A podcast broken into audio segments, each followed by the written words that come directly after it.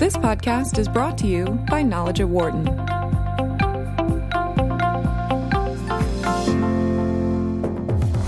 You're listening to Knowledge at Wharton on Business Radio, Sirius X M one eleven. Here again is Dan Loney. Hour number two of Knowledge at Wharton on Sirius X M one eleven Business Radio, powered by the Wharton School. Thanks for spending part of your day with us. There were elections in Italy over the weekend, and again, it pushed Europe more towards the far-right lean, and it has more people worried about what the future of the region will be. In the first election in several years, populists took home more votes than expected, in part due to an anti-immigrant theme, and it is also under a mindset that working with the E U may not be the best option at this time. To take a look at what happened in these elections and more, we are joined on the phone by Francesca Vassallo, who is an associate professor of political science at the University of Southern Maine. And also joining us is Filippo Taddei, who is director of the Institute for Policy Research at uh, S A I S Europe, Johns Hopkins University. He is also a fellow there as well. Francesca, Filippo, great to have you both with us today. Thank you both. Thank you, Dan. Pleasure to be with you. Thank you. Uh, so, Filippo, I, I, I guess let's start with uh, the, the need to have these elections. What was driving that in the first place? Well, you know, it was just a standard election at the end of the term. The last election were in twenty thirteen. It was the, the natural duration of the term. So we had to, the Italian parliament had to be renewed. And uh, so election were called. It was rather of an ordinary election, even though the outcome was far from being ordinary. Francesca, what, what is the reaction uh, of you and a lot of people to what you saw over the weekend there? Well, on one side, there is a little bit of surprise because we have three large political blocs now in Italy. But at the same time, uh, there is a movement uh, among Europe, among Italian citizens to actually start becoming a bit more anti-E U than before. And part of that is really just what we've seen uh, in their country and with their economy over the last few years, correct? Yes, I think initially some, some of the political parties were a bit concerned about the economic situation, which has improved in Italy over the last five years. But in the end, the migrant crisis has taken over the discussion uh, during the campaign. So, so uh, Filippo, what do you see then uh, is the path of, of Italy right now? Obviously, there's a lot of conversation. We know what's going on with the U K, with the Brexit that they are involved. Could this potentially lead to something similar to that down the road? I know it would probably be a a, uh, a long period of time, but could there be some sort of move like that? I don't think so. It's quite unlikely. First of all, for a very concrete reason. Uh, because Italy is part of the Eurozone, um, it, d- it didn't just pick a, a c- common market uh, or a custom union like uh, the U K did. The U K made it very clear that they were not interested in joining uh, the single currency, the euro, and therefore, in a sense, they kept their hands uh, uh, free. Uh, this is not what uh, Italy has done. So, because of the additional integration between now the Italian economy and the rest of the eurozone, both in economic terms and in financial terms, an exit strategy is far more cumbersome and definitely, definitely more costly. In fact, uh, a few hours before uh, we, because before our our discussion now, uh, the leader of the League, uh, possibly the one of the winner of this uh, of this election, and uh, the leader of the biggest party in the centre-right coalition, made it very clear that although he strongly objected to the nature of the euro and he thinks uh, it was a mistake, he does not think that any unilateral move of Italy out of the eurozone is either feasible nor desirable. Does this, Francesca, to a degree, kind of follow the path that we have seen in other elections uh, in Europe where uh, the populist movement or the far right uh, is, is starting to gain more ground, at least in Italy in this case, but in other locations we've seen in the last few months as well? Uh, I would say yes, for sure, although even if um, there is this anti-E U forces that have been expanding consistently. Um, there have been cases like France, for instance, where actually they've been rejected, they've been pushed back. They, they, had an, they had a successful attempt during the presidential election there in twenty seventeen, and yet their candidate did not really get more than a third uh, of the votes. So it is true that they are on the on the rise overall across Europe, but they're not representing the majority for now. We are joined on the phone by Francesca Vassallo of uh, the University of Southern Maine, Filippo Taddei, who is with uh, S A I, uh, Johns Hopkins University in Europe. eight four four Wharton is the number if you would like to join in, eight four four, nine four two, seven eight six six. Or if you'd like, send us a comment via Twitter, either at Biz Radio one eleven or my Twitter account, which is at Dan Loney twenty-one. Uh, Filippo, you mentioned uh, the League, one of the parties over there. Uh, Matteo Salvini is the is the leader of that party right now, and you mentioned that he seemingly did gain uh, a, a good bit with these with this election procedure. Tell us more about that.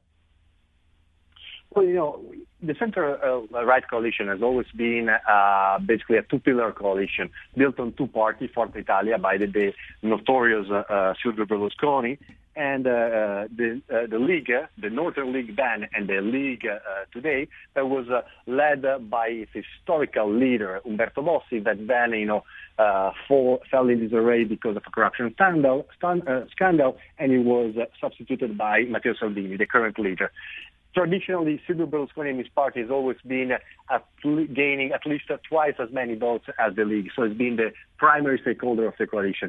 This is, starting with this election, this is not the case anymore. This is the first time where the League not only has overcome uh, Forza Italia, but they made it also very clear during the campaign that whoever party would come out uh, first in the coalition would have also gained right to express uh, the to state who the prime minister for the coalition should be.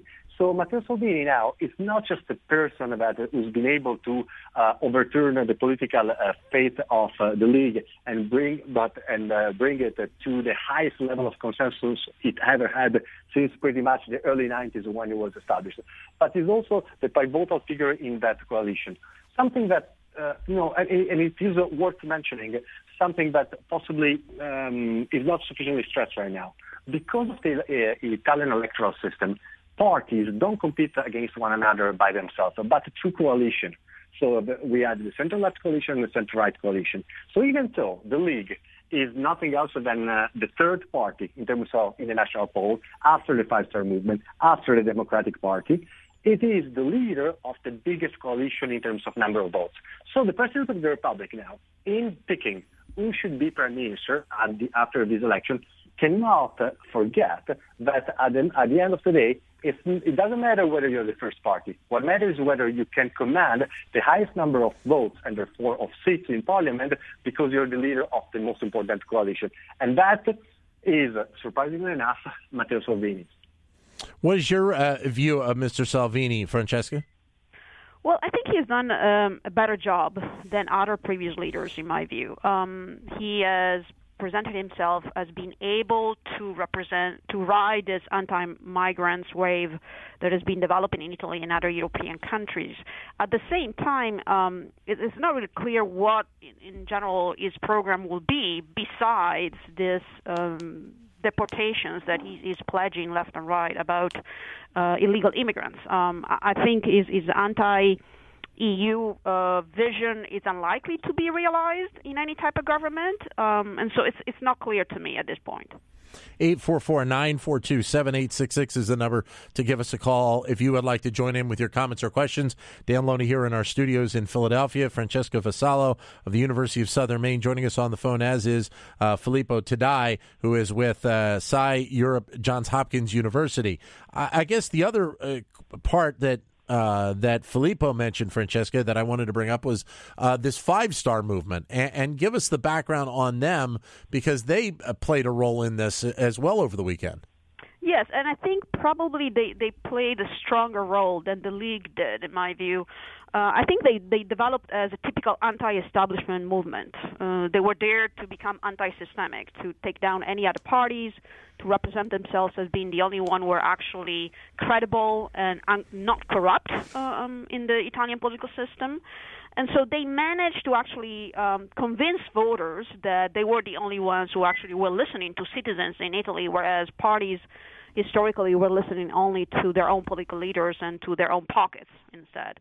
So the, the Five Star Movement had had some ups and downs over the last five years. They didn't do very well in, in a couple of occasions where they had control of certain cities in, in Italy, such as Rome. But it seems they, they moved on, and they managed once again to convince voters that they can do better at the national level if they get to control the national government. What do, do the results of, of these parliamentary elections mean for current President Sergio Mattarella in your mind, Francesca? Well, I think he will have to make a difficult decision, which is not un- un- unusual, I would say, for the President of the Republic in Italy these past five, ten years. And the question is that whether he will just simply go for the largest party at this point after the elections, that that will be the, the Five-Star Movement, or he will choose to go for actually the largest coalition, which is the center-right League coalition. Um, I don't think anyone here knows what the government will look like. Uh, I think it's a more it's, it will be down it will, it will get down to negotiations among the three larger parties, the two, the coalition and the parties, in my view. Um, I think Mattarella may just try to pick the largest party first, the Five Star Movements, in, with the hope that maybe they, they get to form a coalition. But I don't think anyone really knows what will happen. Filippo, your reaction? Oh, I agree with that. It's a very certain, uncertain time. But let me say why I, uh, although I sided with Francesca in terms of uh, perceived uncertainty, I'm a bit more um, assertive on what is the most likely outcome. Not the only outcome, but the most likely outcome. And why I think it would be uh, very surprising that President Mattarella gives the mandate to form a new government to the first party that is the Five Star Movement.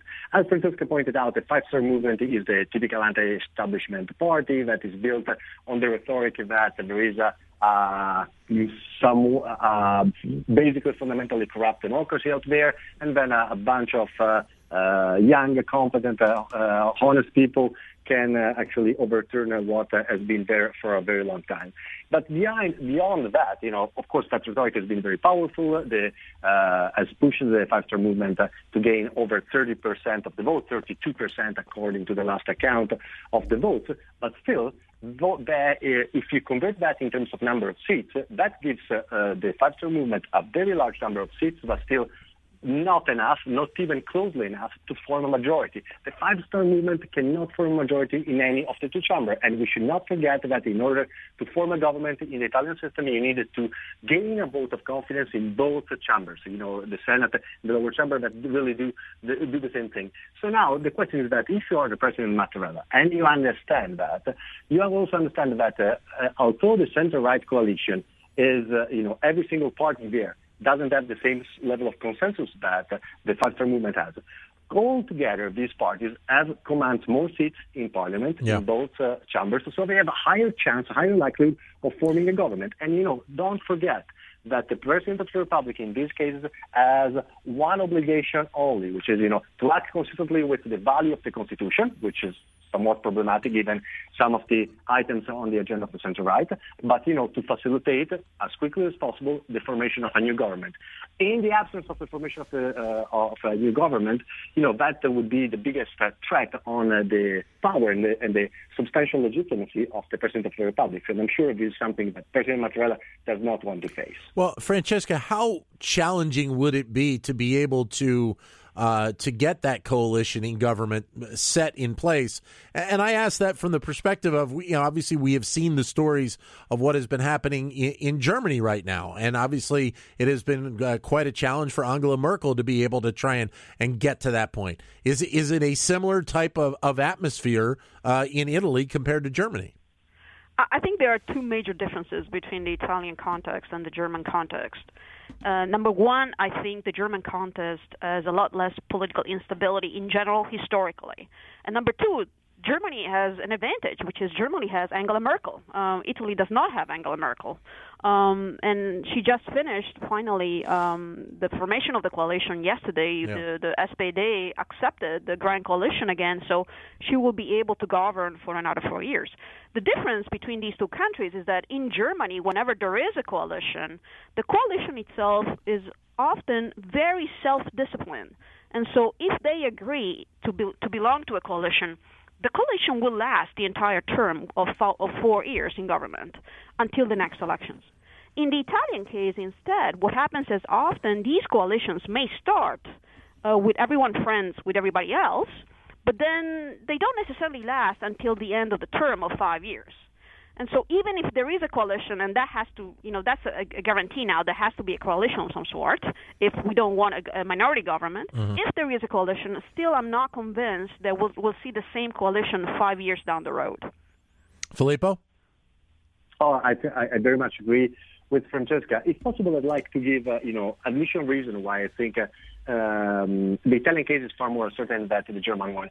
I don't think it's just a matter of tradition. It's also... There's also um, a cleavage here that we have to consider between uh, the dynamic between anti-establishment party and establishment party. If you look at the coalition in Germany between the S P D and the C D U, uh, these are two traditional, you know, these are the t- two traditional pillars of uh, German democracy. So there are parties that compete even fiercely during election, but you know agree that they share some general responsibility toward the country. This is not the case uh, that we observe in Italy. We you do have a, a party that is uh, uh, traditional, that has a very clear sense of uh, collective responsibility, like the Democratic Party. Uh, you have a, a clearly anti-establishment party, which is the Five Star Movement. You have another, uh, weirdly enough, anti-establishment party, that is the League, allied with an establishment party, which is the Forza Italia.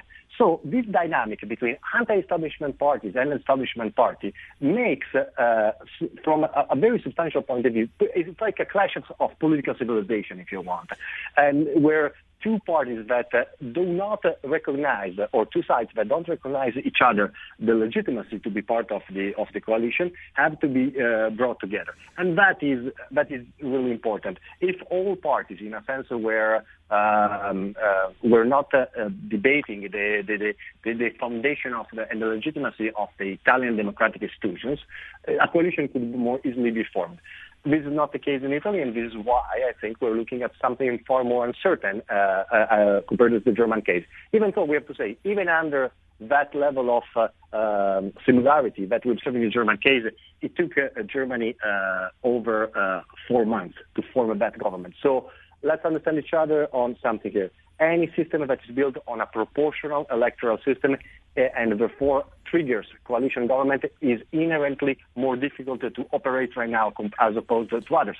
Think about France. Think about France. You know, uh, President Macron has been a very successful candidate, but you know we have to recognize that with uh, twenty-three percent of the votes in the first round, he, go- he gained. Uh, he became a president of the French Republic, and now is in ch- is, he commands the largest majority in uh, the history of the Fifth Republic in uh, in France, and that has to do certainly to his merit, but also to the fact that the electoral system is a very uh, majoritarian one, very similar to the one that you have in the United States in terms of structure. I mean, even though there are uh, differences, so the electoral system plays plays difference, and the establishment and anti-establishment cleavage plays another important difference.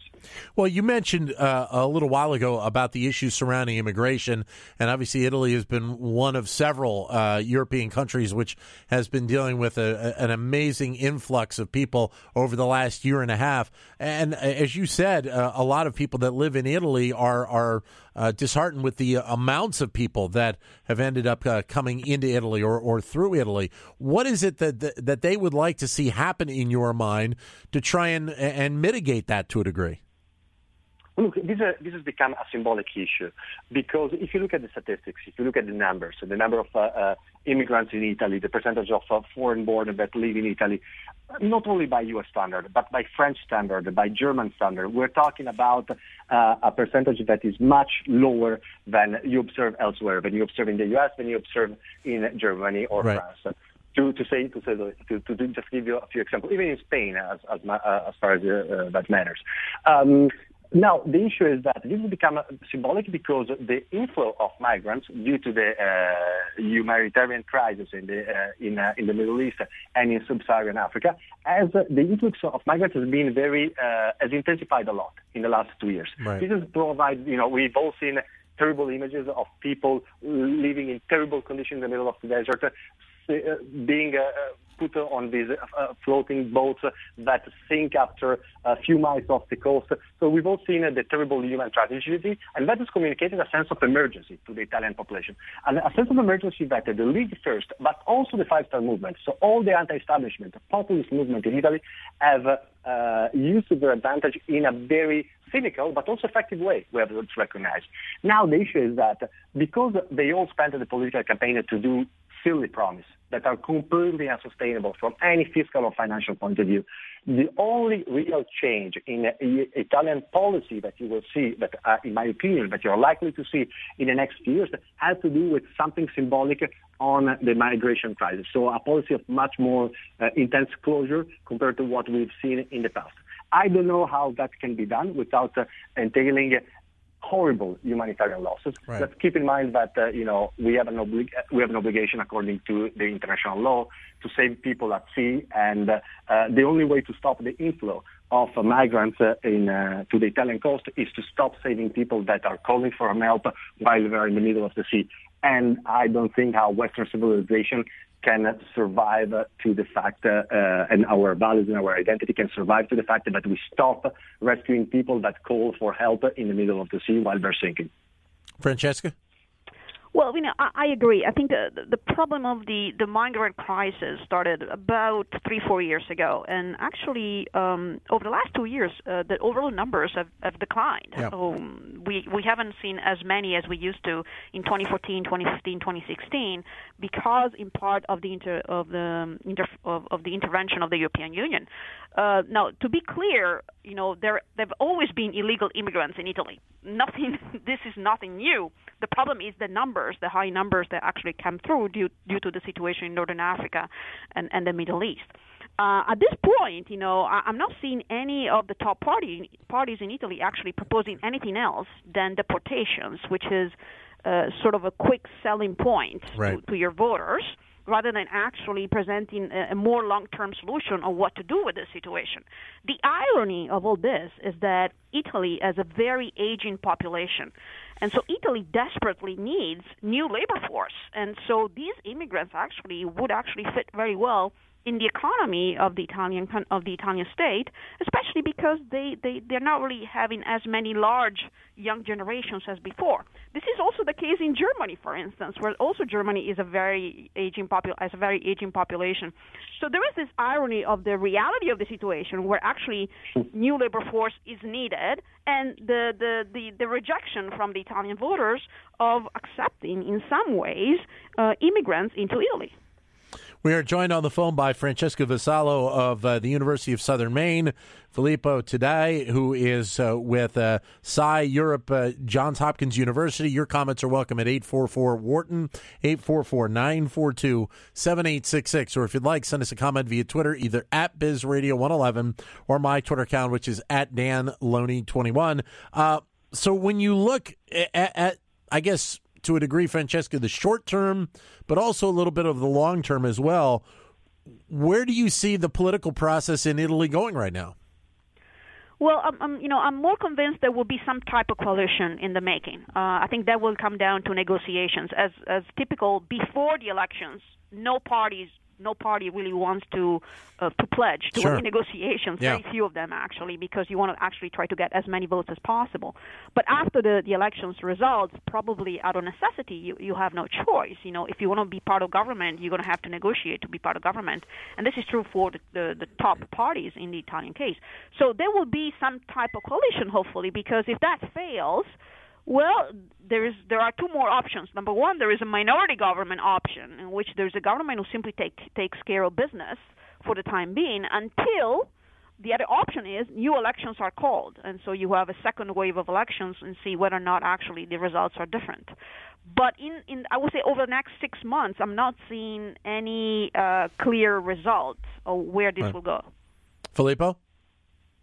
Look, I, I, as I mentioned before, I, I my business...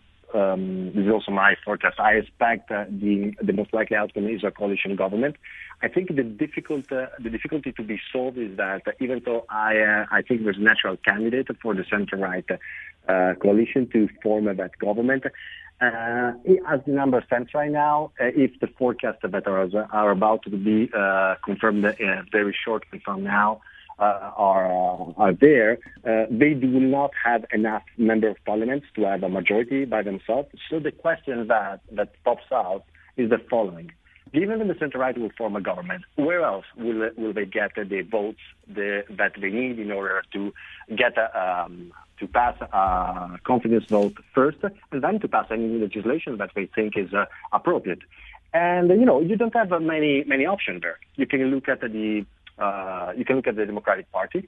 And I think that's honestly very unlikely to be the case. It's very unlikely that the Democratic Party will will provide some sort of external support to this newly formed coalition government.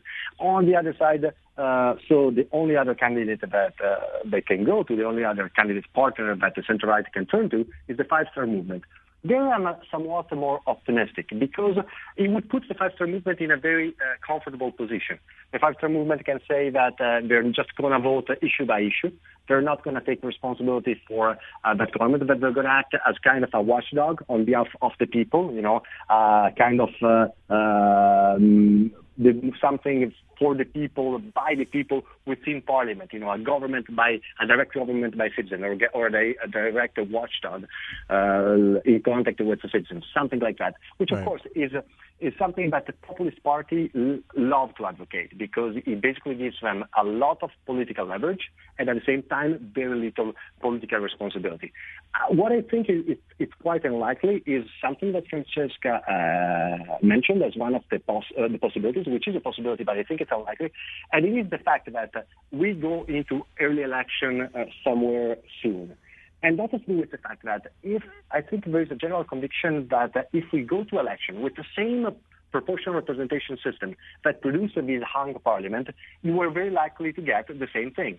And then, you know, you would start wondering if you look at Italy from the outside, given that Italy has, is the, has the largest public debt in the Eurozone right. uh, in terms of a percentage of G D P, given that Italy, you know, if Italy is not able to form a government, I think people could get a bit nervous. And if people that uh, lend you money get nervous, and you need a lot of that, four hundred billion on a yearly basis, which is the rate of uh, turnover in Italian in Italian public debt. So to give you a U S equivalent, we're talking about Uh, the turnover of public debt on a yearly basis, so the amount of debt that needs to be refinanced every every year in Italy is uh, more or less twenty-five percent of G D P. Okay, so make that in by, by U S standard, yeah. we it would be the uh, it would be the equivalent. You guys are eighteen trillion, so we're talking about you know one point eight, three point six. We're talking about four four and a half trillion to be refinanced every every year. Uh, it's, it's a lot of money, so you better not give uh, these people too many reasons to be concerned about the future of the economy. So that's why uh, going into early election before changing the electoral system is something that I think uh, the least likely of all the possible outcomes. Great having you both with us. Thank you very much for your time. Francesca, all the best. Filippo, thank you again. Thank you so much, Dan. Pleasure. For more insight from Knowledge at Wharton, please visit knowledge dot wharton dot u penn dot e d u.